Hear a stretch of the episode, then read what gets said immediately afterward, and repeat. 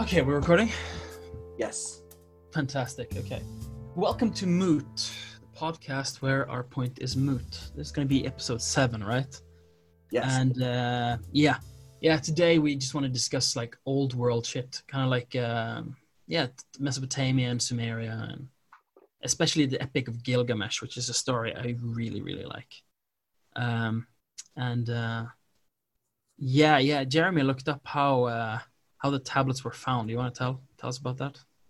yeah. Um, I actually had not read Gilgamesh before you brought it up to me last week, and it's a great story. Um, but the, how they were found was even more incredible because a lot of these ancient texts we've known about them for you know thousands of years, and we've had a lot of time with like the Iliad and the Odyssey to for scholars to read them and to translate them and to discern meaning. But Gilgamesh is pretty new, um, despite also being simultaneously very old. So the, these tablets were created. There were twelve. Well, I should back up. There were a lot of tablets created about Gilgamesh because he's been known since the times that Genesis describes in the Bible. I mean, bef- before yeah. that, I mean, Gilgamesh is like um, he's like the first great human hero. Yeah, it's like the first great hero character that uh, we thought up, as far as we know. and his story is is both simultaneously epic but super personal, which I, I found super interesting. Yeah, you wouldn't have thought so. Like the old tales, you would really wouldn't have thought that there would be so much like kind of like personal depth to them. You know, Yeah, you wouldn't have thought there would be. Uh, yeah, you kind kind of wouldn't expected them to have kind of a more simplistic way to look at uh, look at the human condition, kind of like the Greeks. You know, they, like they have personal his- stories and stuff, but it's never really that deep. I mean, they tell kind of like a, a grander archetypal story where the character's inner life is not as important. It's just either he's sad or angry or this and this and that because of this and this and that. It is not so much you go into the depth of the person's motivations, I feel. right. With, with like if, if Achilles a more new, newer thing. with with a character like Achilles, Like you can analyze Achilles. right? You You can can't. analyze Achilles like proper properly, right? But it's not really going that much uh, into into details about his thoughts and feelings on, on stuff. You know, he's he's kind of a like not one dimensional, but kind of a two dimensional character. You know what I mean? Right. He's he's angry. That's mostly what you know about Achilles. Yeah, He's an angry person. And, he's an angry guy who's really good at being angry. right. And yeah, he's made a career out of it. his actions affect people on a on a in a massive scale, which makes him epic. But you don't get a lot of like his interpersonal, his thoughts or his No, like how is this affecting him in his daily life? Like what what was his relationship like with his wife? You know, stuff like that. yeah. Yeah, like uh, the the anger that he was lashing out on his myrmidons. Uh, did that give him like some issues raising his kids or whatever? You know. Right. Right. So yeah, um, I mean, the Epic of Gilgamesh was written. It, it was writ- written way before you know a lot of the Greco-Roman stuff. Um, it, thousands of years ago. Um, so the, the the earliest tablets date back to 2100 BC. So we're talking, you know, 40 4100 years ago, and it wasn't until about 1000 BC. In lots of iterations were written over this thousand year period, and in about 1000 BC, sometime between 1000 and 1300 BC, and I'm not going to get this name, guy's name right, but um, Sin-leqi-unninni, he was this scholar who who collected tablets and he tried to order the story and rewrite the story in a way that made sense because even in his time the story had become so fragmented that it was hard to keep track of things so like the first 11 tablets are very much about uh, Gilgamesh and his relationship with Enkidu and death. And then the 12th tablet takes place in the underworld, which a lot of modern scholars think that this, this, you know, 1000 BC scholar had tacked on at the end to give it a more definite ending. But as far as we know, pieces of the story have been lost. And so nobody really knows what the real story is, which is kind of cool. And then um, Yeah. the tab those tablets were lost, and it wasn't until uh, 18 the early 1850s that people started finding these these tablets. And there was a guy named George Smith. He was a 14 year old uh, bank engraver who he well he when, when he start he was 14 when he started working at bradbury and evans and he would engrave these banknotes and he was fascinated with assyrian culture and so what he did was he would go to the local museum he'd go to the british yeah. museum and he would study he would read all these publications on cuneiform tablets uh, they had found these near mosul uh, in, in iraq. And uh, there were scholars trying to translate them. And the museum he was so interested and he was so dedicated to his, his pursuits that the british museum hired him. And they're, yeah they're like That's oh great though. What a great way to get a job being so interested in something that people just hire you off it wouldn't that be great to be yeah that's like not only do you get your hobby as a job you know but it's like the fact that you're so passionate about it is literally the reason they hired you. Yeah, yeah, because they know that you're going to try a lot harder than everybody else, and and yeah, like you would you would love that job to bits and pieces. Honestly, you would love that boss to bits and pieces. Oh yeah, think of the loyalty. Yeah. Um, yeah.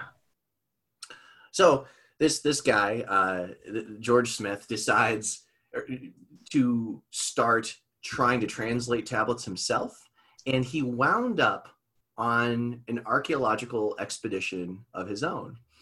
And this guy, this other guy named Samuel Birch, who was an Egyptologist, and he was the director of the Department of Antiquities. Um, he he got this third guy in, Sir Henry Rawlinson, and they started spending time actually cleaning these fragments and putting them in the museum storage rooms. And uh, that's when Smith started making discoveries by himself, just because he had accumulated so much knowledge as a hobbyist. Um, and th- that's when he started getting uh, funded to go to the Middle East and unearth new things. And one of the big things that he unearthed was the oldest poem of all time that we know of, at least, which is the epic of which is the epic of Gilgamesh. So he started finding these columns that that uh, the other guy I can't pronounce, Sin Liqui Unini, had inscribed. Um, and so now, Joe, why don't you tell us what the story's about? Because you know more about this than I do.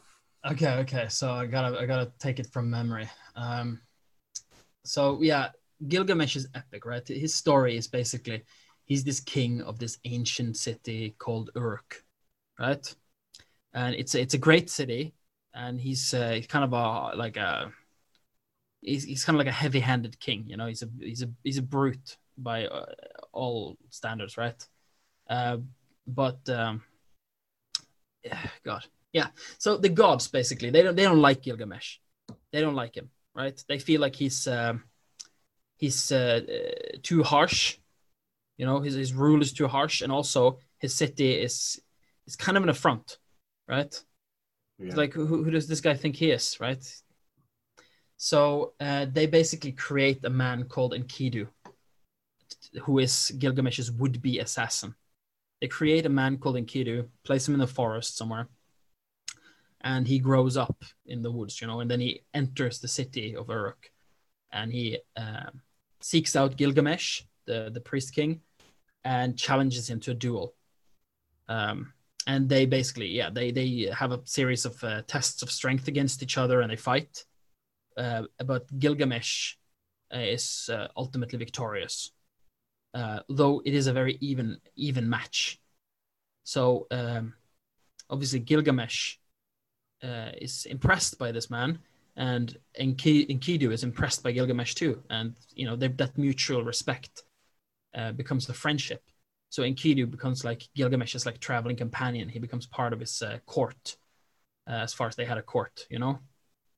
Yeah. and uh, they go on lots of adventures together and I, and I, I don't remember any of the adventures because I don't really remember the main story but there's like a series of adventures they go on uh, in the end the gods uh, they're not very happy with Enkidu obviously he was supposed to kill this man right he's he's failed he's uh, betrayed them so um, the gods decide to kill Enkidu so they make him sick uh, and have their like own little assassination. I mean, you would wonder why they wouldn't do that to Gilgamesh since they wanted him dead. But hey, you know, maybe maybe uh, you know they they made him so they can take him away easier.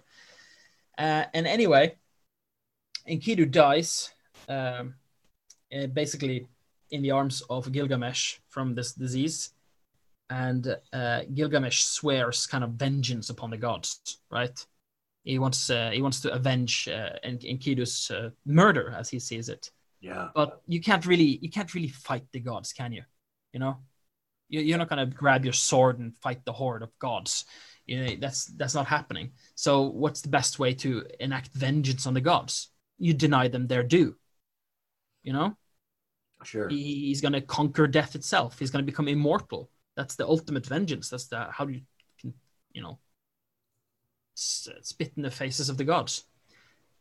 So he has to travel across the land essentially to uh, the end of all rivers, the mouth of all rivers, to find this man, uh, the flood hero, Utnapishtim, right? And uh, uh, he's Utnapishtim and his wife is the only people in the world who have achieved immortality. And uh, Gilgamesh feels like, well, if I'm going to become immortal, this this is the place to go, right? Yeah. Yeah, I got to go uh, f- find out uh, how they did it.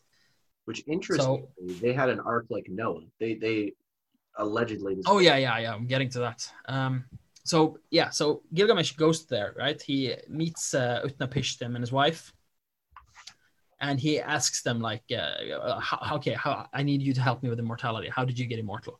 So Utnapishtim tells the story because he's called the Flood Hero for a reason, and uh, as you just said, like it's because he's basically the original Noah from Noah's Ark.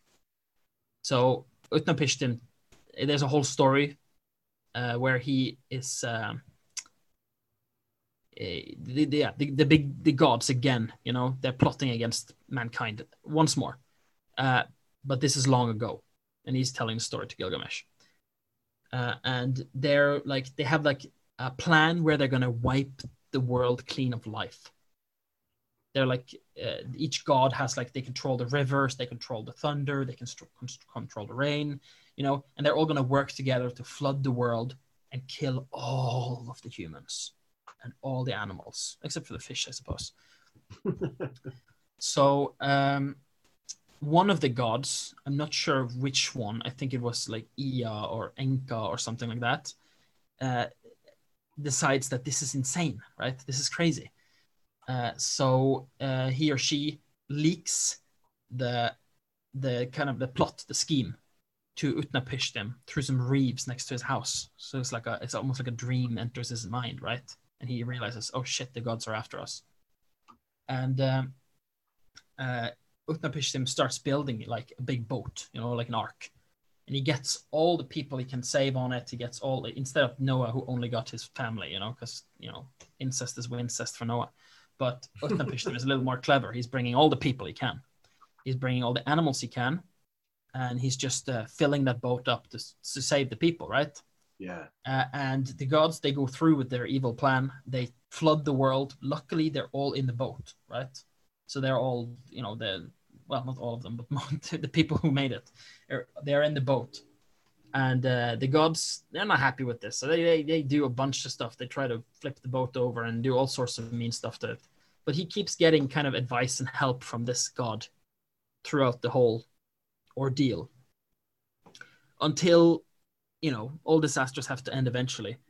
So he um, you know after after the waters start like lowering themselves again and everything is calming down a little uh, utnapishtim who's still loyal to the gods despite the dirty dirty trick they just try to pull on him you know he goes to uh, uh, it's so- so- sometimes it's described as a mountain or a ziggurat uh, basically goes to a temple area and he sacrifices a lamb and he burns all sorts of sweet incense and stuff into a fire as a, as a sacrifice, an offering to the gods, you know, to show his respect, Sure. even after they, you know, just just try to fuck him over, right? so, um, the gods they obviously flock to this sweet smell of the sacrifice, like insects to honey, right? and they feel this tremendous amount of shame. They start arguing with e- with each other about like whose shitty idea this was and everything, you know. and uh, then they start blaming uh, the god who helped Utnapishtim, but the god still denies. They're like, no, no, no, no, I wasn't, I didn't do anything because you know, you still can't fuck with the gods. and in the end, they all kind of like calm down after the, the whole argument, and they just look at Utnapishtim and his and his wife and just says that, um, you know, you you you were wiser than us, basically. You know, you you you're you're you're better than us, and uh, you should be one of us. And after they can't make him a god, so instead they give him and his wife immortality and move uh, move them. They transport them basically to the the mouth of all rivers. So that's a you know a fabulous way to get uh, immortality. And Utnapishtim tells Gilgamesh the story, and Gilgamesh is like, kind of like, well, that's not going to happen for me. The gods want me dead. You know, they're not going to do this for me. Come on, tell me, tell me, you got to help me here. You know, and he just keeps kind of nagging him on the issue, and eventually Utnapishtim goes like, okay, okay, okay. If you can stay awake for six days and seven nights, uh, I'm going to try and help you out there. Okay, and uh, Gilgamesh is like, oh yeah, yeah, I can do that. And uh, then uh, the wife says that she's gonna make, uh, she's gonna make bread uh, every day that uh, Gilgamesh is able to stay awake, so that he can like look at all the bread at the end of the whole thing and kind of like be like, okay, this is like uh, like a calendar, like a calendar for people who didn't invent the calendar Yeah. they used bread uh, as a way to track dates apparently uh, so you know first night gilgamesh is all hyped up. He's gonna you know stay awake all night. He's gonna stay awake many nights. But he doesn't. He falls asleep almost immediately first night you know? He just failed right then and there. The wife didn't bake a single loaf of bread. And uh, obviously utnapishtim pretty smug about it right? As he would be. And uh, Gilgamesh is like still protesting, like, no, no, no, you're still gonna help me. And Utnapishtim is like, well, if you can't conquer sleep, how on earth are you gonna conquer death? Because you know, in the old mindset of humans, like sleep is basically like death light, you know. Yeah. And uh, Gilgamesh doesn't stop there, you know. He's he's a very very petulant this guy. Uh, and eventually, Utnapishtim is like, okay, okay, there's one thing I can do. There's one thing I can do here. Uh, at the other side of the country or the world, you know, far away, there is a river. In the bottom of that river, there is a plant. That plant's magical. You eat that, it's going to make you a teenager again. It's going to make you very young again. It, you can use this to double your life. That's the best thing I can do for you. You know, take it or leave it. And Gilgamesh is like, okay, well, at least that doubles the time I have to search for my revenge, right? Yeah. So he uh, goes on an adventure to reach this river. Stuff happens. Uh, gets to the river, dives into it, fishes out the plant, and then he's like, wait, wait. Utnapishtim is basically in league with the gods. What if this is a trick? What if this plant is poison? Right? Yeah. So he's like, mm, mm, mm, mm. okay, okay, let's think about this because you know he's he's not he's not dumb. This guy, he's petulant, but he's not dumb. So he knows that in in his city, the one he's king in, there is an old man who's very sick, and he could feed half of this plant to that man, and see if it saves that man and makes him young again. Because that's kind of like a it's a win-win situation. Like the guy's already sick and old; he's gonna die. If this is a poison, like no no real harm done, right? If it saves him, you know, then he's basically given two people a second chance. One of them being himself. This is great. This is a good plan. Right. Thinking this through. So he travels home, but you know, it's a long way. And he traveled to Utnapishtim, he traveled to the fucking other side of the world to get to a river. You know, it's not gonna, he's not getting there in a day, and they didn't have buses back then. So uh, he he strikes up a camp. Uh, he goes to bed in his sleeping bag and all that, and uh, you know has sweet dreams about uh, how he's gonna you know avenge Enkidu. But there's a snake. There's always a snake that uh, slinks into his camp and just slides into his bag and eats his plant. And when Gilgamesh, he's like, "Where's my Where's my plant? It's gone, right?" And he doesn't know what happened until, as he continues his journey home, he finds the snake, right? And it's shedding its skin, and it's a teeny tiny snake now. So he knows that the plant did work. It fucking worked. But obviously, doesn't have it anymore. it doesn't have it anymore. Uh, and who knows? Maybe that snake made went ahead to do great things, like whisper to Eve. Who knows, right? Um, but uh, yeah, butterfly effect. So Gilgamesh, he's defeated. You know, everything he's tried has failed. He's not gonna avenge Enkidu. He's not gonna get to spit in the face of the gods. He's lost. So he travels home to the city of Uruk, a defeated man. Right? Until he gets to Uruk. When he sees the walls of his beautiful, splendorous city, he just has an epiphany. He just realizes this is my vengeance. These walls, this huge piece of civilization, it's going to stay here long, long after that I've died and the gods have claimed me. But this is still going to stand here. My legacy, my vengeance against the gods is civilization. Yeah, the glory of man. Yeah. So uh, uh, our our our way to defeat the gods, our our gateway to immortality, is through the works we create that, like through our legacy, through the works we create that are passed on, our cities, our culture, movies, music, whatever, our poems. Gilgamesh's poem is part of his legacy. The city of Fran- San Francisco, part of his legacy. Father, most of the people who made that, I'm sure, are dead. Oh, that's a little rude, but yeah, it's it's it's part of his legacy. Anything that lasts beyond a lifetime is part of Gilgamesh's legacy. Any lasting works of civilization or culture is our gateway to immortality. Right. Because he- think since he's the lightning rod, he's the symbolism for that. It, Yeah. it all is a reflection of him, like the Great Wall of China, the Yeah, um, the freaking it's the President's Memorial, Montana, what that whatever that's called. How am I forgetting the name? Mount Rushmore. Mount Rushmore. Good God, thank you. You're the American. I know. thank you, Norwegian friend, for telling me what my landmarks called. yeah, but I think that's just it's just one one of my favorite stories because it's just such a beautiful sentiment. It's Well- that anything that we leave behind, it's it's it's our gateway to immortality. You know, Yeah. like we we can be remembered. Leonardo da Vinci painted paintings and did whatever. You know, he he painted the Mona Lisa, and he's still a household name today. He's still as alive today, more alive today than he was back then to us. oh sure. If I heard about uh, Leonardo da Vinci back then, right?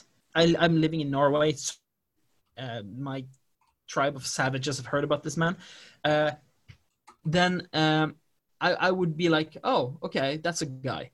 But now I know so much about him compared to what I would have. He's he's really much more. He's much closer to me than the man who lives on the other side of that mountain, who is ge- geographically closer to me. Right. He's more alive to me than most people that I don't know personally. And someone like Da Vinci, they're or Gilgamesh, someone people like those, they their their life after death builds momentum. Like there's that movie that came out recently, Loving Vincent, and it's told entirely through impressionist paintings. The whole movie, it was painstakingly made by hundreds of artists creating this movie in impression in an impressionist style and I don't know if it's on Hulu or, or Netflix. I know I have access to it, but um, Loving Vincent is the culmination of hundreds of years of respect for this man and the goal of dozens and dozens of artists working fervently to keep his dream alive. And that's just one way that his legacy lives on. And hmm. to to crouch a person in their legacy is to say that butterfly effect, that that that the the, the impact that you may have in your lifetime continues to ripple outward unless you're someone like Lord Byron, who was very famous in his time, but then his fame shriveled up and his impact lessened over time. Um, but obviously, that's not what has happened with someone like Leonardo da Vinci or Gilgamesh. No, and even Byron, he's still alive today. Like we know about him. Yeah. Oh, yeah. He's still alive today. He's he's more alive today than I'll be 20 years after I'm dead. Hey, hey, come on, give yourself some credit. You're a good writer. 21 years. I apologize.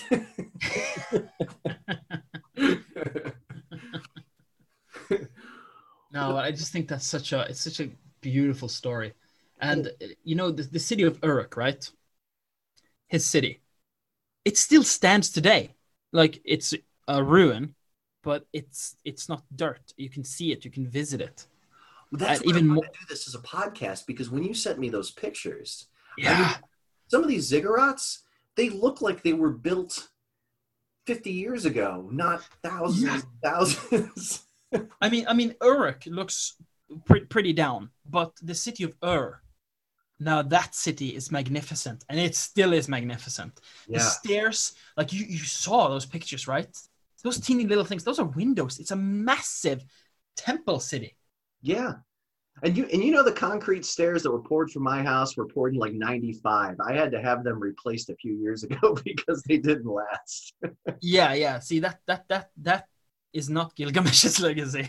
oh no, it's not. they don't offend the gods. I think the gods are very happy with your concrete stairs. Yeah, they they they know that I'm going to perish back into the dirt. yeah, yeah. The house. gods are like, yeah, our due is secure with this house. Right. I'm not making I'm not making a, a broad menagerie of Greco-Roman gods nervous. No. I should say Assyrian and Mesopotamian gods because this is Ah, it's all gods. I'm sure they just switch identity every now and then to keep things interesting. Yeah. Well, and that you know, I, I what I thought was so interesting is that like if you're if you're a biblical person, you're like, okay, well the Bible operates in its own vacuum. But if you study the Bible as a piece, as a literary tradition created by men, if you don't think that you know God literally wrote the Bible. There are so many parallels to the Epic of Gilgamesh. You can see them pulling ideas out of Oh, Gilgamesh. yeah. Like even Gilgamesh parallels God in the sense that up to Enkidu's death, he's essentially the God of the Old Testament, because the old the God of the Old Testament was vengeful. Uh, he, he he liked punishment. He liked to.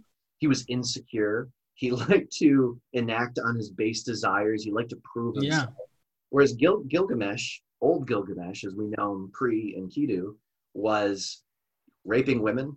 Um, he was the the whole Braveheart prima nocte thing. He did that. Like He was a he was a f- straight up douchebag.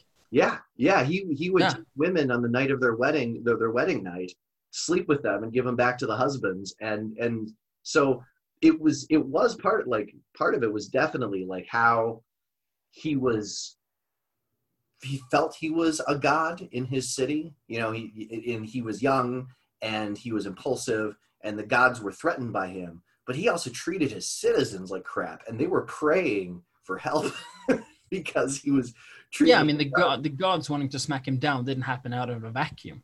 right You know, right he, he he he he had earned it, yes but he changed. He changed through the power of friendship. right and post enkidu is like god post jesus new testament god you know where you- Enkidu is uh Enkidu is God's uh he's Gilgamesh is Jesus. he- maybe yeah could be Yeah, his sacrifice changed everything. Yeah. Um, yeah, except for the, except for the imperfection thing, which, um, yeah, I mean, but that's it's true. Like Yeah, but that's just lazy writing on half of half of the Christians. I, bl- I blame Paul and the other New Testament writers. yeah, I think I feel like that because that's the thing, right? Gilgamesh is, as far as we know, the original story, right?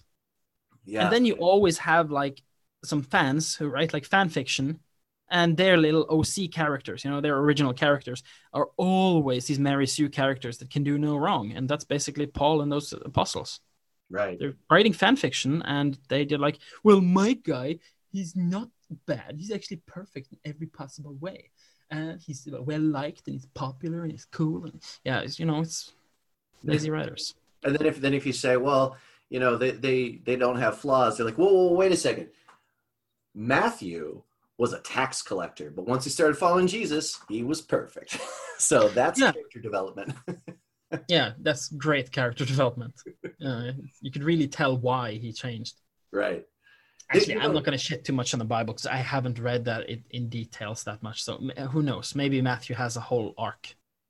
He he doesn't really, but it's okay. Um, he so one of the things when I was reading, uh, when you were telling me about, uh, I I have read the Bible a couple of times. I used to I used to be like my parents weren't religious, but one of my neighbors was. He was a Baptist, and he gave me a Bible, and, and I read it, and then I started going to church with him. So I I, I spent a, a time like late elementary school and middle school where I felt devout. And when you were telling me about him Gilgamesh wrestling with Enkidu all night, it reminded me of Jacob because Yeah. Uh, Jacob. Well, actually, I pulled up the I pulled up the quote. It's Genesis 32, 23. I'm going to read it. Um, it goes, He took them and sent them across the stream, and likewise everything that he had. Jacob was left alone. And a man came to him and wrestled with him until daybreak.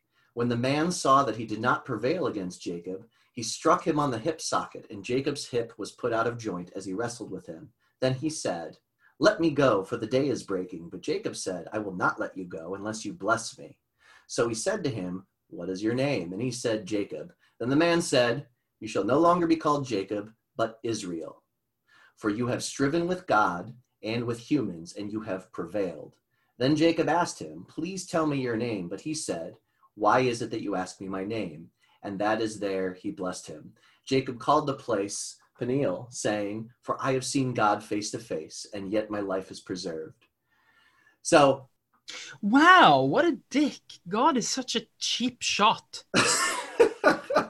So you see a guy who's alone on the road. You see a guy who's alone on the road, and you're like, "Well, I'm gonna wrestle him." Yeah, yeah, I'm the father of the universe. I'm gonna fucking wrestle this uh, slow, like fucking lonely guy on the road. Old and then it's like, "Oh, I'm losing. I'm losing. Okay, yeah, let me sucker punch you in the hip." and then, go, can I go now? No, you sucker punch. Okay. How about a blessing? Okay. You know, it's like, what kind of exchange is this? Jesus Christ. but yeah, no, I, I there there's a lot of Ultimate Testament God actions that are pretty suspect. But that that story is is is basically Gilgamesh wrestling Enkidu because he the gods Except- tested except Gilgamesh. Gilgamesh wrestling Enkidu wasn't such a fucking dirty fight. No, no, it wasn't. no, it This is God. You have so many advantages and you fight dirty. What the fuck? I'm surprised he didn't send more angels to just start hitting him over the head with flaming. Yeah, like you hold him down.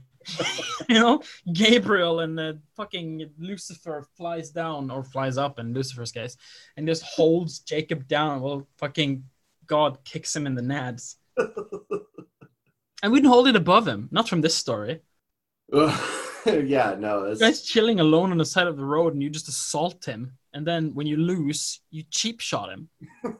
I love that. Prof- Did you ever see that Professor Brothers skit where uh, they they talk about Sodom and Gomorrah? It's another Genesis story that's pretty crazy. No, I, I'm, I'm slightly familiar with the story though, but I haven't seen this yet.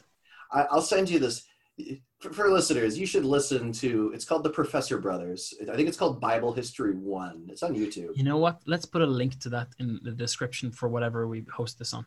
Yes, yes, we will do. We will put Yeah. we will put the the link to it. But it's it's it's another Genesis story, and he obviously is is it's it's it's just a retelling of what happened according to the Bible, and it's a it's very funny. But anyway, um, uh, th- I mean, there there are a lot of parallels to the Gilgamesh story, uh, like you know the snake, the snake being this person who takes away because in the Bible, the snake comes to Adam and Eve and convinces them to eat from the fruit of knowledge, and then they are kicked out of the Garden of Eden. Eden being a safe place uh, where their immortality is implied. You know, maybe they're not immortal, but because they're ignorant, the idea is that even if they do die in Eden, that they will die without the knowledge of death, that they don't have to spend their lives fearing death.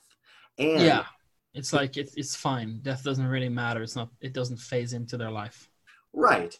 And with Gilgamesh, he also has a snake robbing him of forcing him to existentially confront his own mortality. You know, yeah, I feel like uh, snakes. Uh, they must have had like a real crime problem with snakes back in the old ages. right. Snakes seem to be doing all sorts of stuff, leading people astray and robbing you in the middle of the night and all sorts of stuff. and becoming teenagers again. It's because they want that youth. yeah, they want that youth, and they they they want to wreck marriages, and they're they're basically like Californication. you know, one reason I don't want to be a teenager again is because I wouldn't get any of the references. You know, I was I was listening to a Bill Burr skit where he's talking about how he tried he had to do a, a, a stand-up routine around some teenagers for whatever reason and and he he tried listening to like dubstep music or something like wave synth or whatever and yeah. and he's like i lasted 90 seconds you know like, i could only make it 90 seconds and could you imagine being like one of those like hipster teenagers where you're like oh man I only like, you know, the Rolling Stones. They don't make music like that today. You know, the people that would like defy Santana and stuff when we were kids. Yeah, yeah. That's who I would be if I became a teenager again. Yeah, I feel like I feel like I would do that too. I would like buy a like a vinyl record player, and I would be like really, really like, oh, this is so much better. The sound is so much warmer.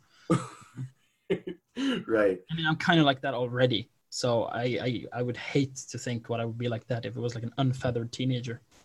Yeah, yeah still trying to convince people that like you know the the, the super nintendo zelda is better than breath of the wild it's not but the nostalgia no I, I, I ocarina of time is fucking great man. Ocarina of time is, is spectacular. N64 but that is that is like that that's so good. But breath of the wild is the next generation benchmark. Like that is a that is a objectively fantastic game for so many reasons. Yeah like the next generation of kids they're, they're gonna be like oh yeah i remember back in the day like uh, breath of the wild like that's the high quality.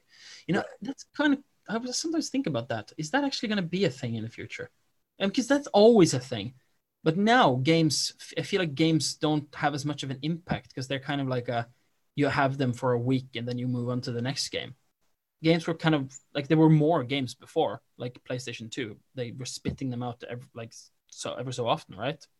Anyone anyone who had like a computer could make a game and sell it. Right. But you couldn't anyone you couldn't buy games as, mu- as much back then. So you like you had your collection and you were like these are my favorite games because I have to play these all the time, play them through. You couldn't you couldn't consume them at the rate people consume games now.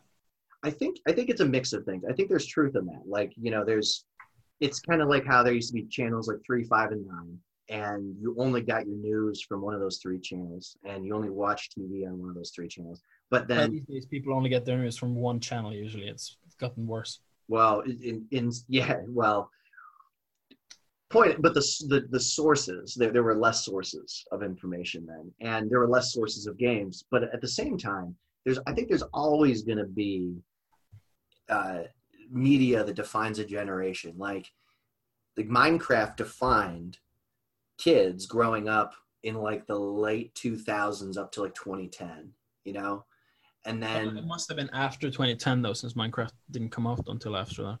Okay then i have my dates totally wrong. Um when did minecraft come out? Let us find out because that is like i think it, i think they sent out like the beta in 2010 and then it was released in 11 or something like it's it's hard yeah man 2011 so okay, early early 2010s is Minecraft, but then what's the second half of the 2010s is Fortnite.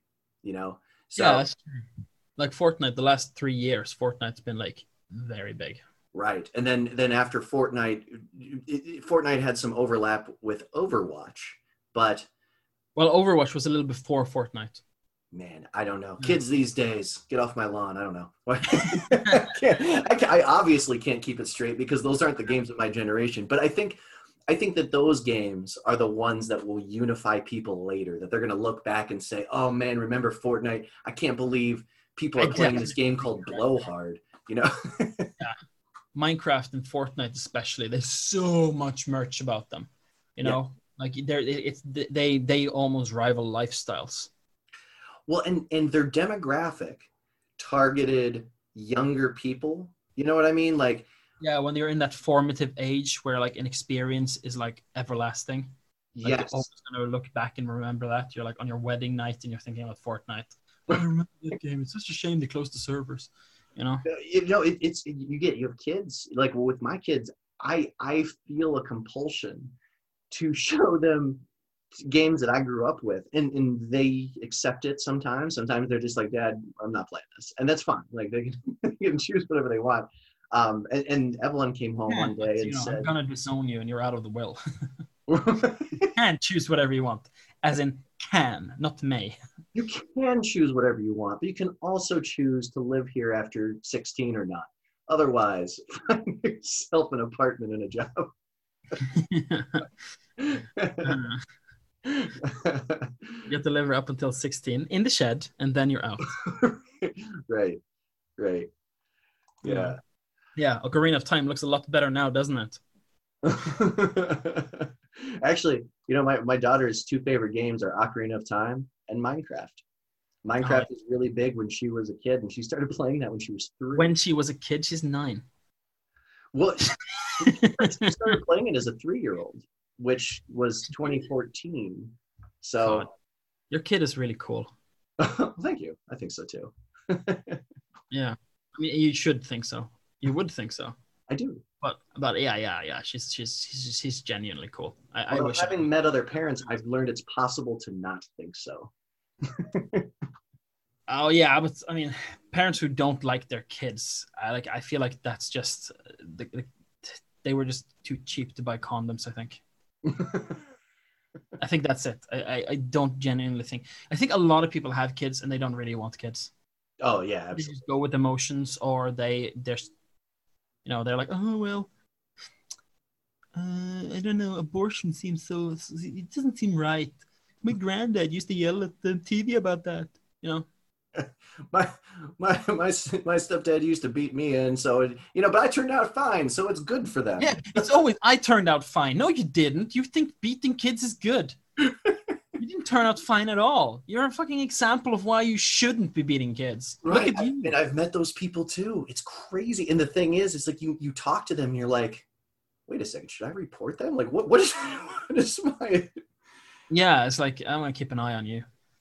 you know who Here, have this teddy bear. Don't worry about the beeping eye. you, you know who had kids and regretted it.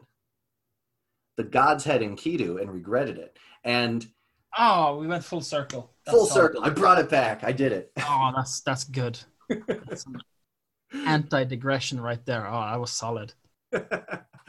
so one of the things that I, I loved about Enkidu, okay, like and and one of the things that personalizes this story for you, for for for me, is that you get to see an inner interplay between Mesopotamian culture or Assyrian culture, I should say. I don't I'm assuming it's also in Mesopotamia. I don't know. This that's how little my knowledge is about. it, it is it is Mesopotamian. I think Assyrian is just kind of like a that, that's the name of the language, Okay. maybe like the ethnicity or something. But uh, Mesopotamia is like the empire where all these cities were in. Yeah. Okay, so Enkidu was made out of like clay. Like they they made him this earthy, bestial, like this monstrous thing. They wanted him to be a challenge for Gilgamesh, who was by all accounts a fearsome dude.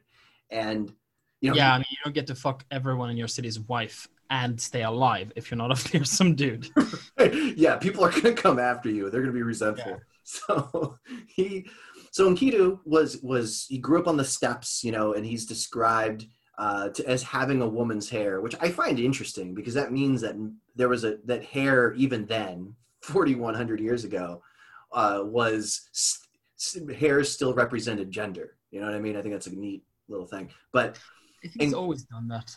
I know it's it's it's crazy. Um, so and, Enkidu's running around the steppes and, and and growing up and becoming strong and all this, and the the gods are assuming that he's going to win, but they fight. They then they become friends. And what what really I, I think in and I agree. Like I don't understand why the gods didn't just smite Gilgamesh with a with a disease instead. But with Enkidu, what what what really annoyed them was that they, they so they started going on these adventures together and one of the adventures they went on was fighting this beast named humbaba and humbaba had these seven auras and he was like this magical extra powerful monster but gilgamesh and enkidu being monsters themselves they uh, uh, took him down and humbaba starts pleading for his life and humbaba was a vessel for the gods of sorts, or at least he's interpreted that way, partially because of his auras and and and It's like an avatar to them. yes, yeah, yeah, yeah, because he he channeled multiple gods. That's what his multiple auras were, you know, assumed to be. So he pleads for his life, but what Enkidu did, the critical mistake he made was he encouraged Gilgamesh to kill Humbaba anyway, despite his pleas Ah. and that's that's what got him and and so and and the That's, thing that's the is gods went like, okay, that's the that's the full betrayal right there. right so gilgamesh was When- seen as a person who was always defiant whereas enkidu was made to to be an avatar for the also another avatar for the gods since they keep making these monstrous things but he And they was- don't they don't learn. No, he was supposed to exact their will. And Enkidu had been humanized. And he had been humanized through prostitutes. so, Ah. Oh, they do that to you. oh, well, you know, they, they did it to Enkidu. Enkidu showed up, and Gilgamesh was the most considered one of the most men, manly men because of all these women he slept with. But it, it didn't have meaning. It undermined his right as as as a ruler. It wasn't until uh, Gilgamesh spurned the advances of a goddess that made him more godlike. Ishtar. Ishtar, yeah, that's right. That's her Yeah, name. Ishtar. Really pissy. She is the goddess of fertility. Yeah, she was not. She was not happy, and that was also a sign that Gilgamesh was transforming into a better person because now he wasn't, you know, raping women, but he was also He wasn't. He wasn't even raping them. he was even saying no. Crazy. right. So You, you you know you've done a transformation when you go from raping people and fucking other men's wives to saying no to the goddess of love. yeah, yeah, exactly. Yeah, exactly. So his Dang. transformation was shown through sex, but Enkidu's transformation is also thrown shown through sex because she showed Enkidu shows up to the city, and uh, he meets this this uh, prostitute named uh, Shamhat or Shamshat, or something like that, uh, something like that. Uh, it rhymes, and he sleeps with her and it, it's for days like he has sex with her for days And beast man, so you know he's gonna get his money worth. Right well and, and he he hasn't you know he hasn't had sex before so he's like oh this is great you know i'm gonna yeah. do this for as long as possible Yeah, I mean, she must be impressed though. That must be like the best first timer she ever had. uh you know i i unfortunately it doesn't give her point of view but she does she does accept him I mean, she's fucking him for days. yeah She- yeah it It's must gotta be be something that keeps her from going going out at least having breakfast. Right the, mo- the money might be good who knows He just got out of the forest. Right. Uh, there's there's there's I, I don't think she's the gold digging Enkidu, the beast man. she she Enkidu checks you know off her loincloth box that so he starts becoming humanized through sex and and earthly pleasures where as gilgamesh becomes more godlike by denying them. And so when, by the time they meet humbaba enkidu has become human enough that he also has the negative aspects of humanity which is Yeah. like pettiness and wrath and and glee at seeing something else harmed you know treating Also- someone else as an enemy. Opportunism, you know, he just got this other avatar down, and now he's like, finish him, finish him. right yeah May- maybe he's just glad gilgamesh didn't kill him and now he's like living vicariously Yeah, kind of like, okay, okay, this guy's tough. I want to see what kind of damage he can do to this uh, magnificent orable.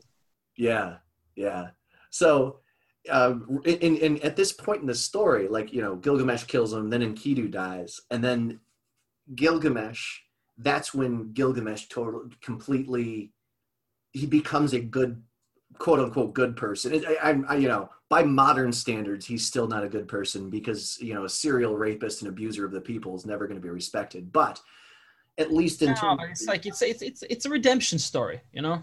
yes like a, a serial rapist is not going to be a great guy, but he can still do some nice stuff. I think. R- yes and he, and he feels deep Like- feelings for another human being or avenge the gods. I don't know. right yeah Like Harvey Weinstein is just going out to defeat the gods. I I, th- I still think I would dislike him, but uh, I, you know, you, would- you would have another association with his name. seeing harvey weinstein if he could defeat a god i would have undue respect for him because i don't think that man can But yeah, it is undue. I mean, he got that fucking fucking uh, what was it called? The the walking chair thing old people have with tennis balls at the end of it for walking into court. Like you've had that shit-eating grin, uh, looking like king of the hill on every picture in the history of you up until the court date. Now suddenly you're sickly old Bill Cosby. and that's the difference between Gilgamesh and, and Weinstein and Cosby is that Gilgamesh has empathy. You know, like when Yeah. when uh, when when Enkidu dies, he doesn't just grieve. I mean, he sobs for days. He keeps the cor- Enkidu's corpse around so long that maggots start falling out of his nose. Like th- his body begins deteriorating before he can even bring himself to go about the burial process. Yeah, it's it's fucking tragic. Yeah, and and from that point on, that's when he becomes. I mean, he becomes obsessed with his own mortality after that point. But by the same token, he learns what he- starts to see what the, the impact of his actions on other people. Which up to that point, he obviously didn't care. I love this story so much because it is the oldest story we have. And it's it's so kind of like it's it's just so human. Yeah, It's so much about emotion and the nitty-gritty details of what being a person is like. yeah, You know, I, I and I, I love all the, the, the, the you know the, the Greek classics too, but they just feel kind of shallow compared to this. Like they they have a lot of stuff to teach us too, but they they're more like grand scheme of things. This is Yeah. just a human drama. sure. Like, Like, Gilgamesh epic would be a great movie. I don't remember Hercules crying. I do remember Hercules trying to satisfy 12 trials and him going off and slaying monsters. Well, I mean, yeah, he was just he was uh, he was driven mad by uh, Hera, and uh, then he slaughtered his kids and his wife Megara, and uh, then he had to do the twelve trials to redeem himself. He yeah. was, I, I mean, I, I think it's described that he was sorrowful about it, but nothing more like, you know, he wasn't holding his dead kids until. Uh, you know they were rotting, and actually he went on to kill more of his kids later after the trials when he had new kids. Oh, I didn't even know that. Oh yeah, yeah. Hercules had an anger problem. I think all those old guys did. I feel Oh like yeah, they did. They did. Hercules is like uh he's like the epitome of uh, macho, basically. Even was- Aristophanes wrote like you know the birds and so like he had comedic plays and and they were filled with angry people. I think all the Greeks were they're really pissy. Yeah. Maybe their bathwater was gross all the time. They invented democracy, and then you have to listen to other what other people have to say. It's gonna make you pissy. They also look- invented the downfall of democracy. well, yeah, but yeah, it it is it is. It's just look at today, you know. Look at the the heat between uh, the, the the the the liberals and the Trumpsters, right? Yeah. No, it's not a good mood. It's No. definitely not going to be a good mood now that uh, old old uh, old Ginsburg. Oh God. You know, Ginsburg. that's going to be a rough ride. Well, and, and if if heroes are born in the the I don't want to say Trump age, but you know, if heroes are born today, it's going to be because the climate is so angry that it produced people to go on that are angry enough to go do something about it. You know what I mean? Like you know, you're not like, oh, a Supreme Court vacancy that's up for grabs and is going to be highly contested. This makes me feel joyful, and then you like, you know, go Yeah. off and picket. Like nobody, nobody happily pickets. Yeah, it's going to be like the the the the epic of uh, fucking uh, Jackson or something. It's going to be in the new tale. Yes. Yes. some guy just goes, okay, well, I want this seat. right. Right. Yeah, got to commit all the trials and uh, go to the bottom of the ocean to find a plant that uh, gives you uh, extra votes for the Supreme Court. right. Right. Oh yeah. And you could possibly do that. You just roofie Donald Trump and have him pick you. The plant. I think I think all that like Adderall and stuff that he's on all the time is probably going to offset it anyway. I don't think you can roofie him. No, you might you might just give him more powers. Right. you need elephant tranquilizers. Yeah, Sneak him into his Big Macs. Gets him down to normal. you won't have empathy still, but he'll be able to. He'll, he'll interact with you like a normal human being. Yeah, yeah, it'll, it'll talk to you instead of over you. Won't be nice, it'll be to you. Uh, well, that was that was good. Um, I think this is a good place to wrap it up. Um, I actually want to add one more thing before we wrap. oh, please, yeah, go ahead. Yeah. Yeah, because uh, one of my favorite ancient cities is the city of Ur, right? That's Yeah. the, that was the capital. Uh, I mean, they each had their own king, but if the Mesopotamian city states had like they had uh, a capital city, it would be Ur, because that was the temple city dedicated to what basically amounts to humanity's first god, Sin, and Sin was uh, basically the moon. It was the father of the sun and a bunch of other gods too. Uh, and uh, the city of Ur was a temple city dedicated to Sin. Each city was a dedication to pantheon, like a member of the pantheon of the like uh, Mesopotamian, Sumerian, uh, Assyrian uh, gods. But th- this city was like the main city, and this is so long ago. The city was a coastal city but now it is way inland in Iraq because the tectonic plates have shifted. It's that long ago. That's so cool. It's insane. And, and that temple, the temple of Ur, like the ziggurat of Ur, it's still standing today and it looks almost pristine. It's insane.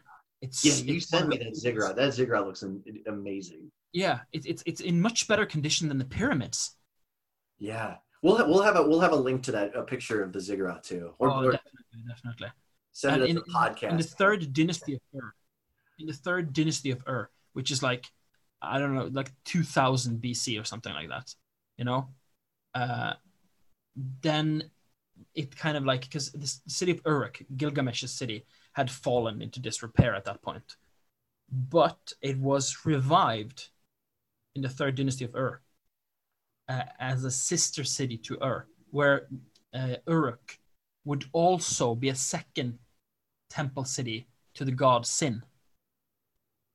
So I think just that's just beautiful because that's so long after Gilgamesh, you know, after Gilgamesh died. It's like 700 years or something after Gilgamesh died.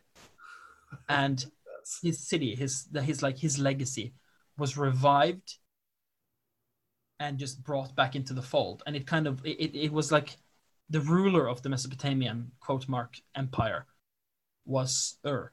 But Uruk was a very important religious and political entity in this. It was like a queen to the king of Ur, you know? yeah, right. So it's just his legacy was kind of like revived through the third dynasty of Ur, which I, I absolutely love. I think that's really cool. That's insane. That, that is that is very cool. It's like, yo, you think Shakespeare's old? you think Jesus? Right, now we can wrap it up. oh man. Okay. Well, uh, this this episode has been brought to you by Bertha McGirth's ultra wide mirrors. Do you need extra motivation to help maintain a diet? Is your therapist demanding you work on your runaway narcissism? Do you wish you could see what your nose looked like if the nost- if your nostrils were double the size? If so, check out Bertha McGirth's ultra wide mirrors. Unlike clothing store mirrors, these are guaranteed to make you feel insecure. Bertha McGirtha's ultra wide mirrors reflect positively on your fuller side. All right. Now that we got our sponsors out of the way, let's uh let's wrap it up. All right. okay. Uh, well, I mean, that that is wrapping up. We have wrapped it up. we have. Yes, we have. We have. right, bye. Nothing more to add. Okay. Goodbye, fellow humans.